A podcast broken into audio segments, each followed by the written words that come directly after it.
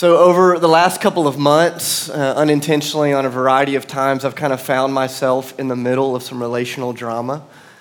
And I, I know in a church like ours, when we have a lot of single young adults, it'd be easy to wonder. I'm not talking about anybody in our church. I know there's plenty of drama in our church that I could talk about, but there have been moments over the last couple of months where I've just kind of found myself walking through some pretty challenging uh, relational dynamics with some people that I really care about. And there have been these two truths that have kind of arisen as I've walked through some of these kind of dynamics with some of my friends. And the first is that as human beings, isn't it true that all of us were created for relational intimacy?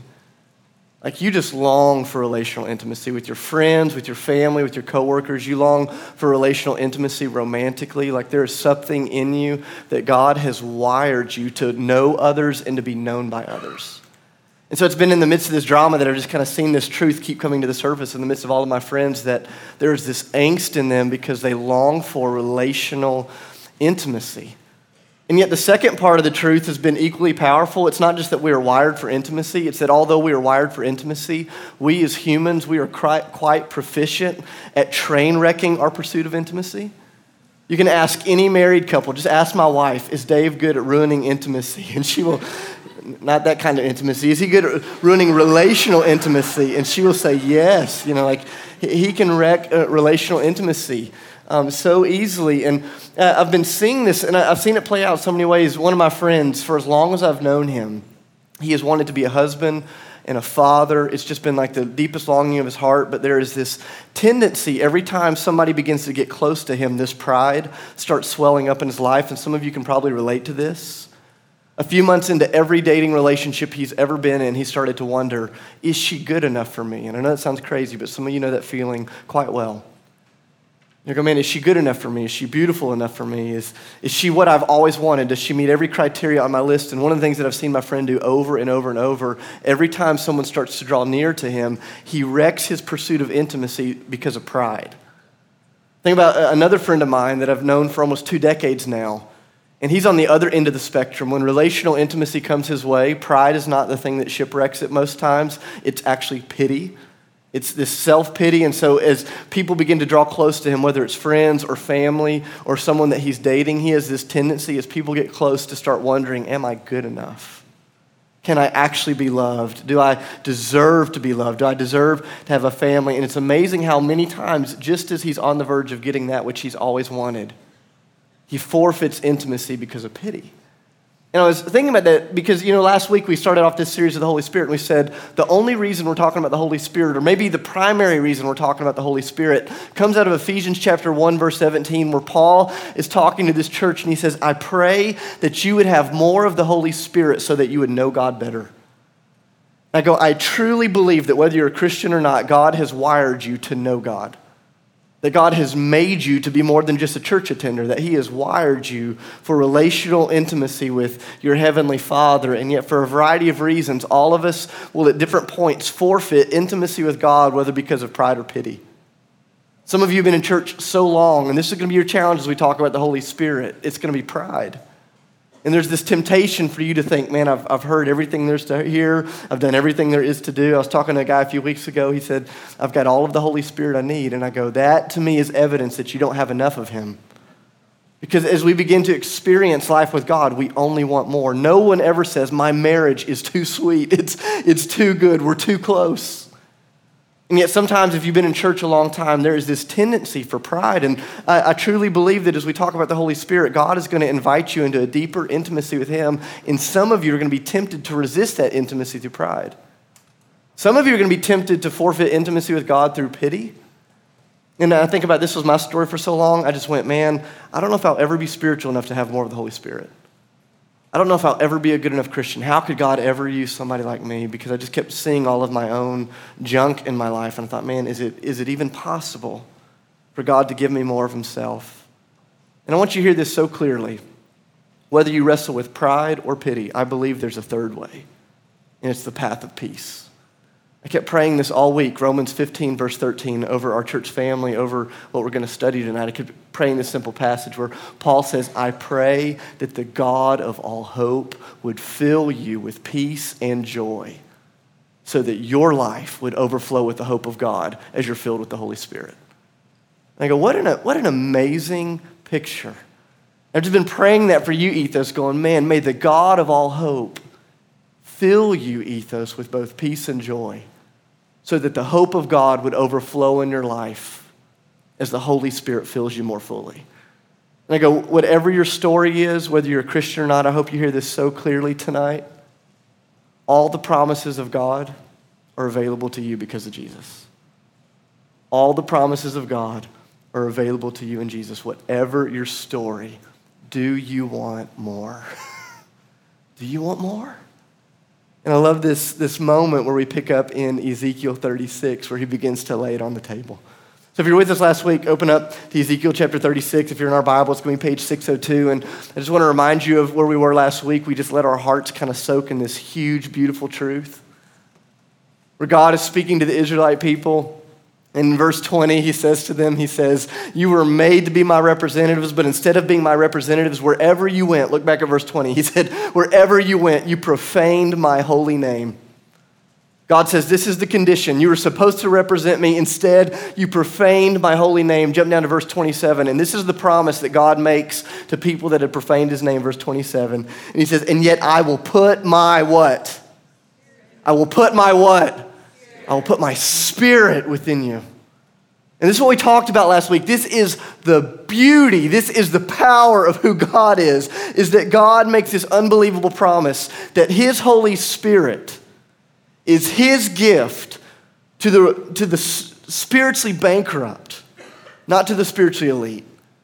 The Holy Spirit is God's gift to the spiritually bankrupt, not his reward to the spiritually elite. And it's through Jesus that we can begin walking in this unbelievable gift that God has promised to us. As we talk about the Holy Spirit, we're not talking about a power or force. We're talking about the very presence of God himself, God the Father, Jesus the Son, and the Holy Spirit. And God looks at these people in the book of Ezekiel and he says, listen, he says, despite your failures, see the, the, the goodness of who I am. I will put my spirit within you.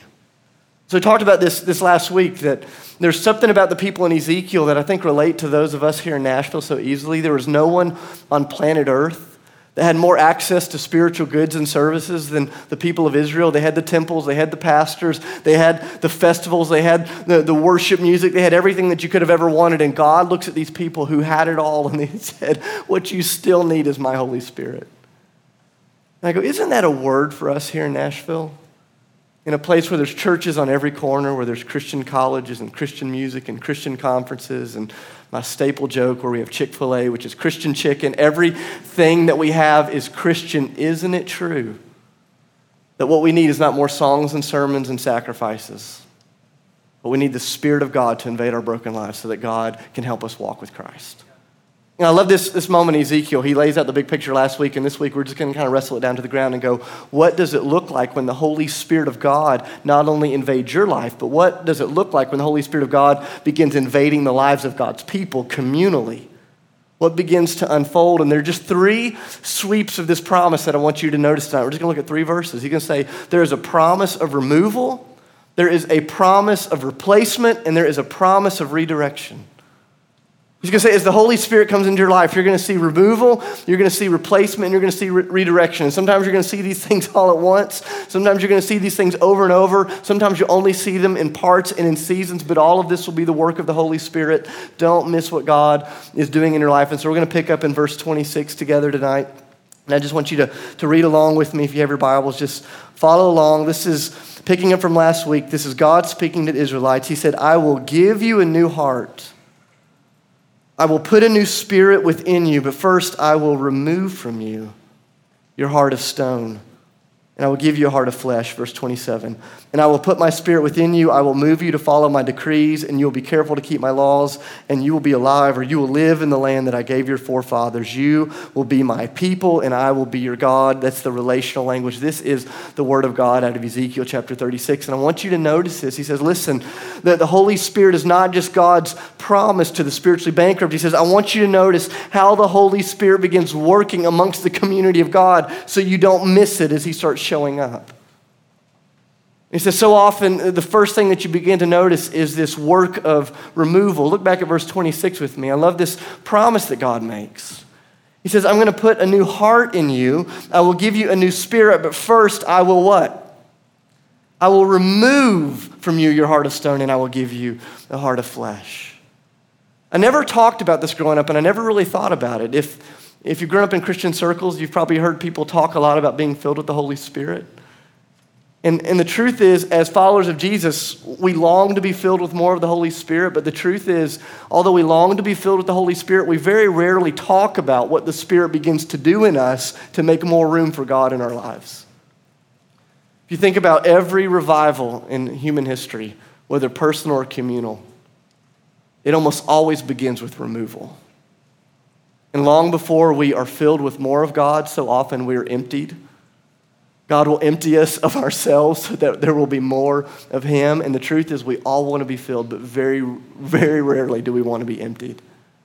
And there's this moment where God comes to the people and He says, I'm going to make you this incredible promise, but you've got to understand where the promise is going to start. The promise is going to start with your removal. And there's this moment where God is going to help the people embrace the magnitude of their problem so they can then enjoy the magnitude of His promises. So often we want to just get straight to the magnitude of the promise. And He's going to say, no, let me help you see the problem. He says, this is your actual condition. So two and a half years ago, one of my good friends, Uh, he started having these weird symptoms going on. He couldn't figure out what it was. He thought maybe it was the flu.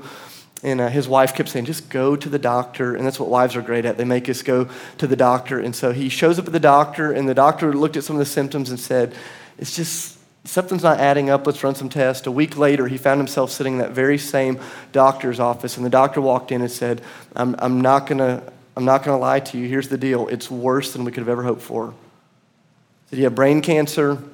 It's all the way down your spine. It's spread to your major organs. You will not survive this. And there was this like sobering moment when the doctor came in and said, let me help you see just how bad this is. And it's the news that nobody wants to get. And what was so weird was we'd seen him just a few weeks before, and everything on the outside seemed fine. And yet something on the inside was just like terribly wrong. And this is this is what God does with the people of Israel. He says, listen, I know you're going to church. I know you're singing the songs. I know you're serving on a volunteer team. I know you're giving your finances, but let me help you see the condition. He says, the problem is not that you can't manage your behavior well enough. He says, the problem is that you have this heart of stone. And this is a metaphor that God uses all throughout the Bible. He says, the problem is that you have a heart that is not beating for God. You're a church attender, but you, you don't know God, and you, you don't love God, and you don't worship God. He says, that's the problem. He says, you have this internal condition. You have this thing that is far worse than you could have ever imagined. I remember you know, several years ago, almost a decade ago now, having a good friend of mine just look at, look at me in the eyes, and the Holy Spirit used this question to pierce me in ways that very few things have ever pierced me. He just said, Dave, do you love Jesus Christ? Like, do you love him? I thought, yeah, of course I love him. And he says, no, do you love him? Like, are you in love with him? Do you think about him? Do you worship him? It's like, I know you go to church. I know you do, but do you love him? And it's maybe the most important question anyone has ever asked me. It is the question. It is the question that will be uncovered as we all stand before God. Do you love God? And God looks at these people who had the sermons and the songs and the sacrifices, but what they didn't have was the Spirit of God. And because they didn't have the Spirit of God, they didn't love God the ways that they were meant to love God. And so they were attending services, but they had no intimacy with the one for whom they were made to be intimate. And if the story stopped here, it would be so depressing. God comes into the room and he says, here's the deal. Your heart does not beat for me, but I will deal with that heart. He says, I will remove that heart. He said, I will take that out of you. Oh man, we'll do something amazing in you. I love this, this picture, just the glorious, just reality of who God is. You see this so often when the Holy Spirit touches down. You see this in every major revival, is that long before the Spirit of God fills a community of people in a fresh way, he begins cleaning out the closets, removing all the darkness, bringing it into the light. Because here's the truth. The Spirit of God has no interest in cohabitating with your pet sins. The Spirit of God doesn't want to lay in bed and hold hands with your idols.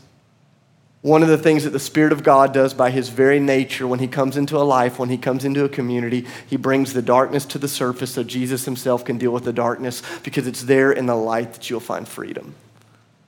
I was telling somebody this the other day, if I was going to describe my uh, spiritual story, if I was going to give you a metaphor, uh, my spiritual journey has looked much like an old house. And just pretend you're standing on the street in front of this old house. And before I became a follower of Jesus, the house was just dark. There were no lights on. But there was a moment about fifteen years ago where I placed my faith in Jesus. I was baptized. I received the Holy Spirit. And it's like someone turned a light on in the kitchen. If you're standing on the street looking at my life, looking at that house, you would go, oh, okay, there's a light on in on in there somewhere. It's not a Chevy Chase moment. You're not getting blinded, you know. You just kind of see it, and it's like, okay, I see a light on.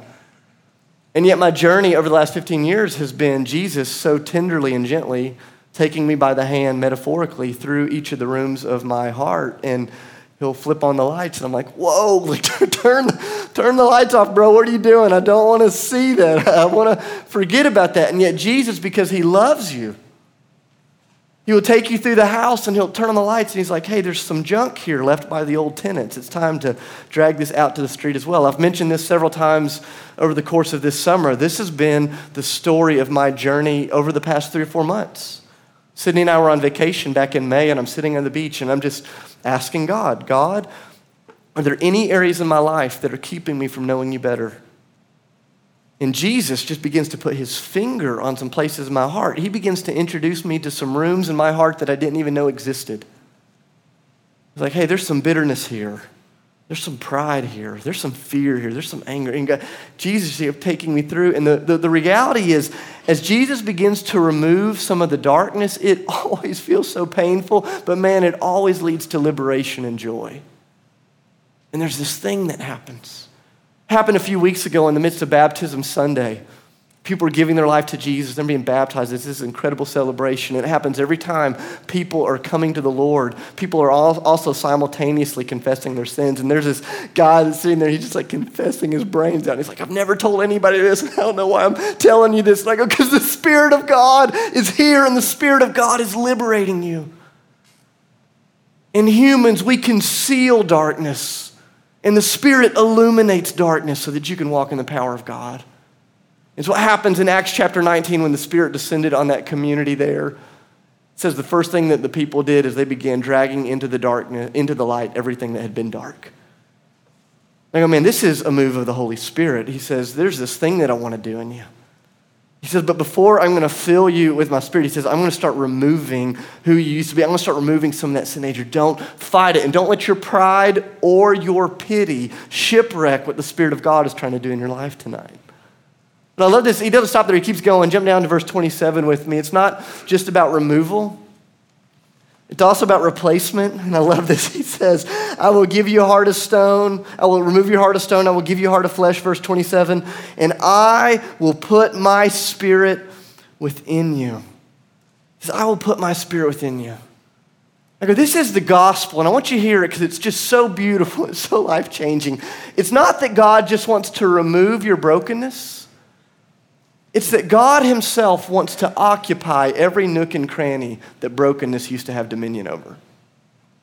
It's not that God just wants to remove your old sin nature. God says, I actually want to send the Holy Spirit to indwell your life, your body, your brokenness. I want the Spirit of God to inhabit the very places that your darkness used to run free. This is such an amazing picture. I don't know if you've thought about this recently, and even if you've thought about it, I want to ask you, have you lived into this? For those of you that are Christians, the same Spirit that was inside of Jesus as he stood strong in temptation in the desert is in those of you that are followers of Jesus. This is amazing. It's not that God has just given you a theology to stand strong in temptation. It's not that he's just given you some new ideas. God says, I have given you myself. And just as Christ endured temptation, the Spirit of God in you can help you do that as well. It's not that Jesus... Not that we just have the Spirit that was with Jesus in temptation. We have the Spirit that was with Jesus as he prayed for forgiveness for the very ones that were murdering him on the cross. Because some of you are struggling to forgive your parents, or your spouse, or your friends, or your roommate, or whoever it is, in the same spirit that was in Jesus as he uttered those words, Father, forgive them, they have no idea what they're doing, that spirit is within you, those of you that are followers of Jesus. What an amazing gift. Same spirit that raised Jesus from the dead, that healed the sick, the same spirit that caused Jesus to humble himself and to serve the poor and to walk with the lowly is the same spirit that resides inside of you. It's not just that God is removing something from you, it's that he's replacing that within you some, someone so much more wonderful than you could have ever imagined. Isn't it a crazy thought to think that God himself chooses to dwell within those of you that have placed your faith in Jesus? Mind blown. It's like, I love this image that he gives. He says, it's not that I just remove your heart of flesh. He says, I'm actually, or your heart of stone. He says, I'm going to give you a heart of flesh and I'm going to put my spirit within you, verse twenty-six and twenty-seven. And I was thinking about this amazing metaphor, this just image that God gives us here. And this summer, I got studying into heart transplants because I was fascinated by this passage. And I stumbled across this video uh, of a speech that um, Senator Frist gave. Senator Frist, before he was a senator, used to be a cardiac thoracic surgeon, and he specialized in heart transplants. And he was talking about this miracle that takes place when an old, lifeless body receives a brand new beating heart. And he went on to talk about the miracle of seeing that heart beat in someone else's body. And he went on to describe this thing that I'd never heard of. If you want to waste some of your time this week, you can get on the internet and you can Google this. Um, Google Tribe of the Transplanted. And it's this group of people that have received heart transplants, and they've started to notice some really weird things that are happening. There are all sorts of document documentations of crazy cases where the people who have received a donor's heart begin to desire and crave the very things that the person craved who gave them the heart. And so one of my favorite stories was a twenty-four-year-old man uh, from Australia. He received the heart of a thirteen-year-old boy who had died in a car crash. And he talked about when he woke up from that heart surgery, he just had this like unbelievable craving for Burger King onion rings. Never had craved Burger King onion rings before. And so he started just going and getting Burger King onion rings just over and over and over and over. I'm like, dude, you're going to need another heart transplant. You keep eating Burger King onion rings, but that's another story. And he's just talking about craving these onion rings. And a few months later, he got to meet the parents of the boy who had donated the heart.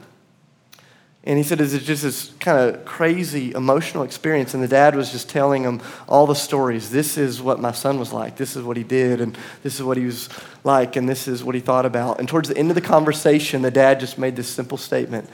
And he said, do you know what his favorite food was? Burger King onion rings. And he said he just started weeping. And he's like, I've been pounding some Burger King onion rings. And the dad just started weeping because he was watching the evidence of his son's heart beat in somebody else's body.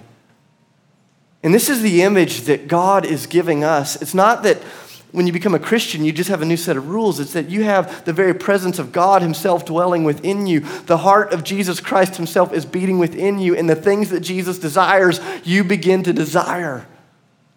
I went to church for almost twenty years. And I never cared about reading the Bible. I thought it was the most boring thing in the world, irrelevant. I, re- I felt guilty about not reading it, but I just didn't enjoy reading it, so I only read it when I felt guilty. And then the Spirit of God started coming upon my life, and this weird thing started happening. I started desiring more of God's Word. Couldn't even figure it out. Just, I want to read more of the Word. I want to know the Word. Think about what happens uh, to those of you that start following Jesus and you receive the Spirit of God. You start thinking about Jesus and worshiping Jesus, and you're wanting to be here. I mean, some of you, think about how weird it is that this is what you do with your Sunday evening. A few months ago, this was not what you were doing. Why are you here? Because the heart of God himself is beating within you. And you start to long for God. You start longing for the holiness of God, just like Jesus did. I had this amazing conversation with a guy in our church a few months ago. He's a pretty new Christian, and he was talking about, you know, before he was a Christian, he just really uh, was kind of a womanizer. He would sleep with anyone that would sleep with him, just kind of chew him up and spit him out metaphorically. And he said, then he became a Christian, and one of the great challenges of his life is, he says, in this season, he says, I keep fooling around with my girlfriend. I don't want to fool around with my girlfriend anymore. And he's just weeping, and I'm just like cheering. I'm like, man, this is awesome. And he's like, what's awesome about me fooling around with my girlfriend? I'm like, no, that's, that's not what's awesome. I was like, what's awesome is that God is doing something in you.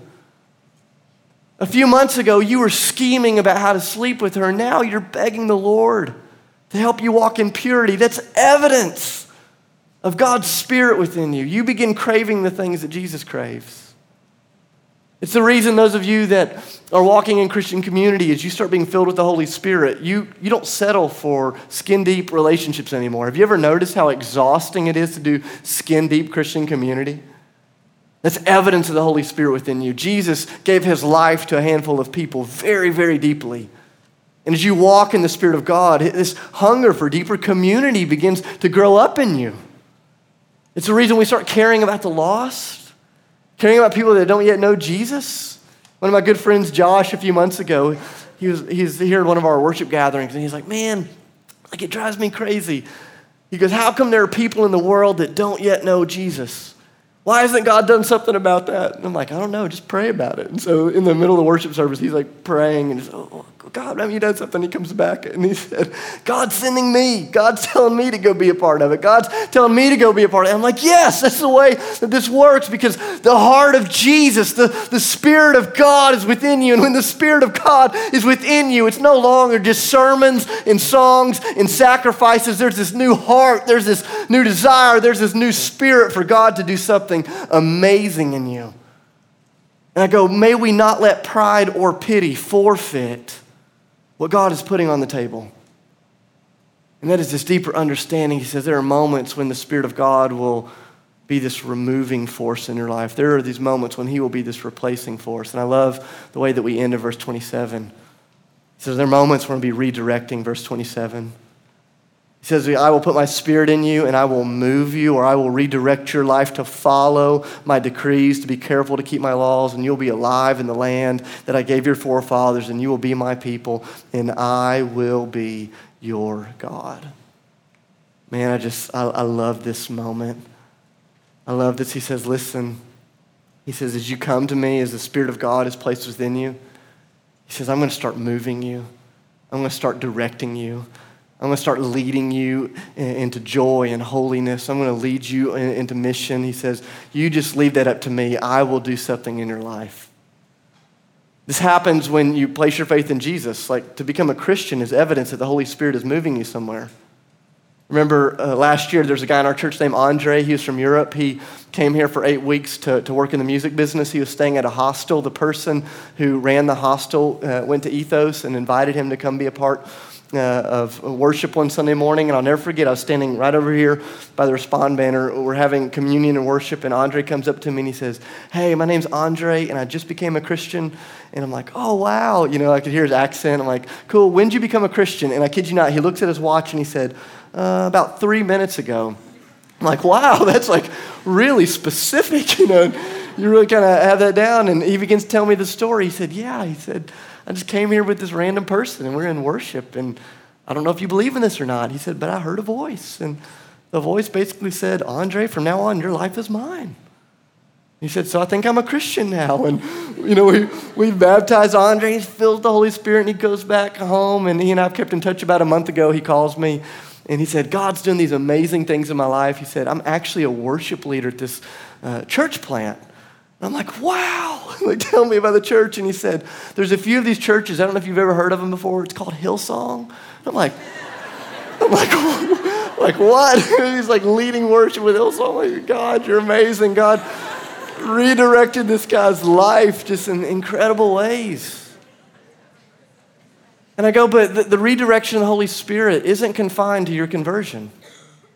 I'm convinced that a lot of American Christians believe that the Spirit of God will move you exactly one time, and that is to be saved.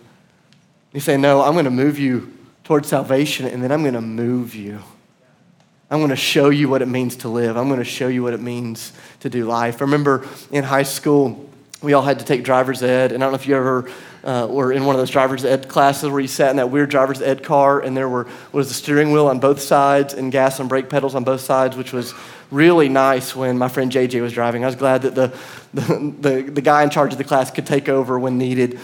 And there are these moments when you were riding in the car, and the instructor would have his hands on the wheel and his hands on the foot and on, on the brake and gas, because he knew that the person driving couldn't be trusted. But there's this beautiful thing that would happen whenever he really started trusting the driver. He would just kind of relax. He'd sit back, take his hand off the wheel, take his feet off the pedals. And you knew that at that moment, he trusted the person driving to do the driving. And I was thinking of that, that picture this week, uh, going, man, I think so many of us, especially those of you that are Christians, there's this great temptation. We're sitting in the passenger seat. The Holy Spirit of God has been put in the driver's seat, but we're still holding on to the wheel. We're still pumping the brakes. We're still pushing the gas because a lot of us don't believe that if we really gave every detail of our life over to the Lord, that He can be trusted with every detail of our lives. And so a lot of us have said, Spirit, save me. Jesus, save me. Do something with me in the future, but we don't believe that the, the Spirit of God can do something with us right now. And Sydney and I were talking about this yesterday on the couch. We're just sitting there going, man, we've got to keep our hearts open to whatever God is trying to do today. Is it possible that the Spirit of God is redirecting you, is moving you into places of greater joy? I think one of the saddest stories in all of the Bible is the rich young ruler, where this man comes before Jesus and he says, Jesus, what do I need to do to be fully alive? And Jesus says, you need to let me fully lead your life. That's the paraphrase. It says that the man walks away sad because he doesn't think that Jesus can do it. And I go, man, there, this is an epidemic. In, in church, we come, we worship Jesus. What do you want to do? What, what, what does it mean to be fully alive? And then we go back into the world and we take the steering wheel and we take the, the gas and the brake, and the Spirit of God is saying, no, will you let me drive you? And so there's this beautiful moment that begins to unfold. Ezekiel saying, listen to the promise that the Spirit of God is not just God's gift to the spiritually bankrupt through the work of Jesus so you can live for the glory of God. The, the Spirit of God is God's gift to the spiritually bankrupt so that your life right here and right now can start reflecting Jesus more clearly. And there are moments when there will be removal. There are moments when there will be replacement. There are moments when there's going to be redirection, but every bit of it will bring God great pleasure and you deep joy as you walk through God in the midst of all of it. I want to encourage you for just a moment, and then we'll get ready to go to communion. So often, as God begins digging up things in my life to give me more of Himself, there is this weird dichotomy that begins to unfold. Because so often, the things that the Spirit of God starts removing from my life seem to leave a much bigger void than that which is being replaced by the Spirit of God. So I was thinking about this earlier uh, this week. Sydney and I were digging up these four dead bushes. We hadn't given them enough water. They didn't have enough sunlight, so they had died. And Sydney wanted to dig them up, and so because I'm her slave, I did. I dug the bushes up, and roots and all, the bushes were about this big. And I dug them up, and then we went to Home Depot, and we didn't have enough money to replace those bushes at the same size, and so we bought bushes that were about the size of baseballs. I mean, just really small, little, pathetic bushes, and we put them in these four gaping holes. And there was just kind of this like really sobering moment. We're like, okay, look at that huge hole that the dead bush has left, and look at that little bitty live bush that's sitting in there. And there was just this like spiritual uh, metaphor, euphoria that kind of came upon me. I went, man, this is what living in the Holy Spirit is like. You know, so often as we go on this journey together, uh, I believe that God is just going to keep removing some things from our life, from our community, so that we can know Jesus more intimately. And as He removes some of those things, it's going to feel like there's this huge hole. And sometimes the Spirit of God, His presence in your life, is going to feel like a little bitty shrub sitting in a big, old, empty hole. But it's what Jesus said with the parable of the mustard seed. He says, sometimes the smallest seeds yield the biggest fruit. And the reason we're having this conversation is because I believe if the Spirit of God keeps watering that tree, that eventually the Spirit of God will take over the entirety of your life, and that God will do something that only God can do. And so last week we went, man, look at God's heart for us. And this week I just want you to really wrestle with a simple question. What is your heart for God? Where's your heart for God? Some of you are going to discover in the midst of this journey that you need a heart transplant. That even though you've been in church your whole life, you're not a Christian, you don't have the Holy Spirit. Some of you are going to discover that potentially. I was blown away by this reality. Every year, ninety thousand people in America apply for a heart transplant and less than three thousand get one. I thought, man, eighty-seven thousand people turned away. And yet in the kingdom of God, it's a different story. Jesus tells us anybody who wants to receive a new heart will, and that you can receive a new heart tonight. The Spirit of God can invade your life, that you could be transformed tonight. And I go, some of you are going to realize you need a heart transplant. I go, don't let pride or pity keep you from coming before the Lord saying, God, do whatever you got to do. For some of you, you're Christians and you have the Holy Spirit. You don't need, you don't need a, a new heart, but you need a heart bypass. You have a heart that's not functioning properly. Your arteries are clogged. It's not firing on all cylinders. And some of you, we just need to come back before the Lord and go, okay, we have confidence that we have your Spirit. We're, we're Christians. We have your Spirit, but God, we need more of your Spirit. We need you to do something in us. We need you to unclog the arteries of our heart so we can start living lives that reflect the glory of Jesus. I just want to encourage those of you that are Christians to just have the courage to sit on the table before the Lord and say, diagnose me. What's the deal? Kind of Psalm one thirty-nine, where David, without pride or pity, comes before the Lord. He says, search me, Lord, know me, Lord, test me, and then lead me in your everlasting ways. And I go, for some of you, you're going to discover that your heart is healthy and wonderful. What do you do with a healthy heart? You keep exercising. You take good care of it. You keep leaning into the very things that God has called you to do. I go, wherever you are tonight, may the peace and joy of Jesus rest upon you, and may you believe that the promises of God are yours for the taking because of Jesus Christ.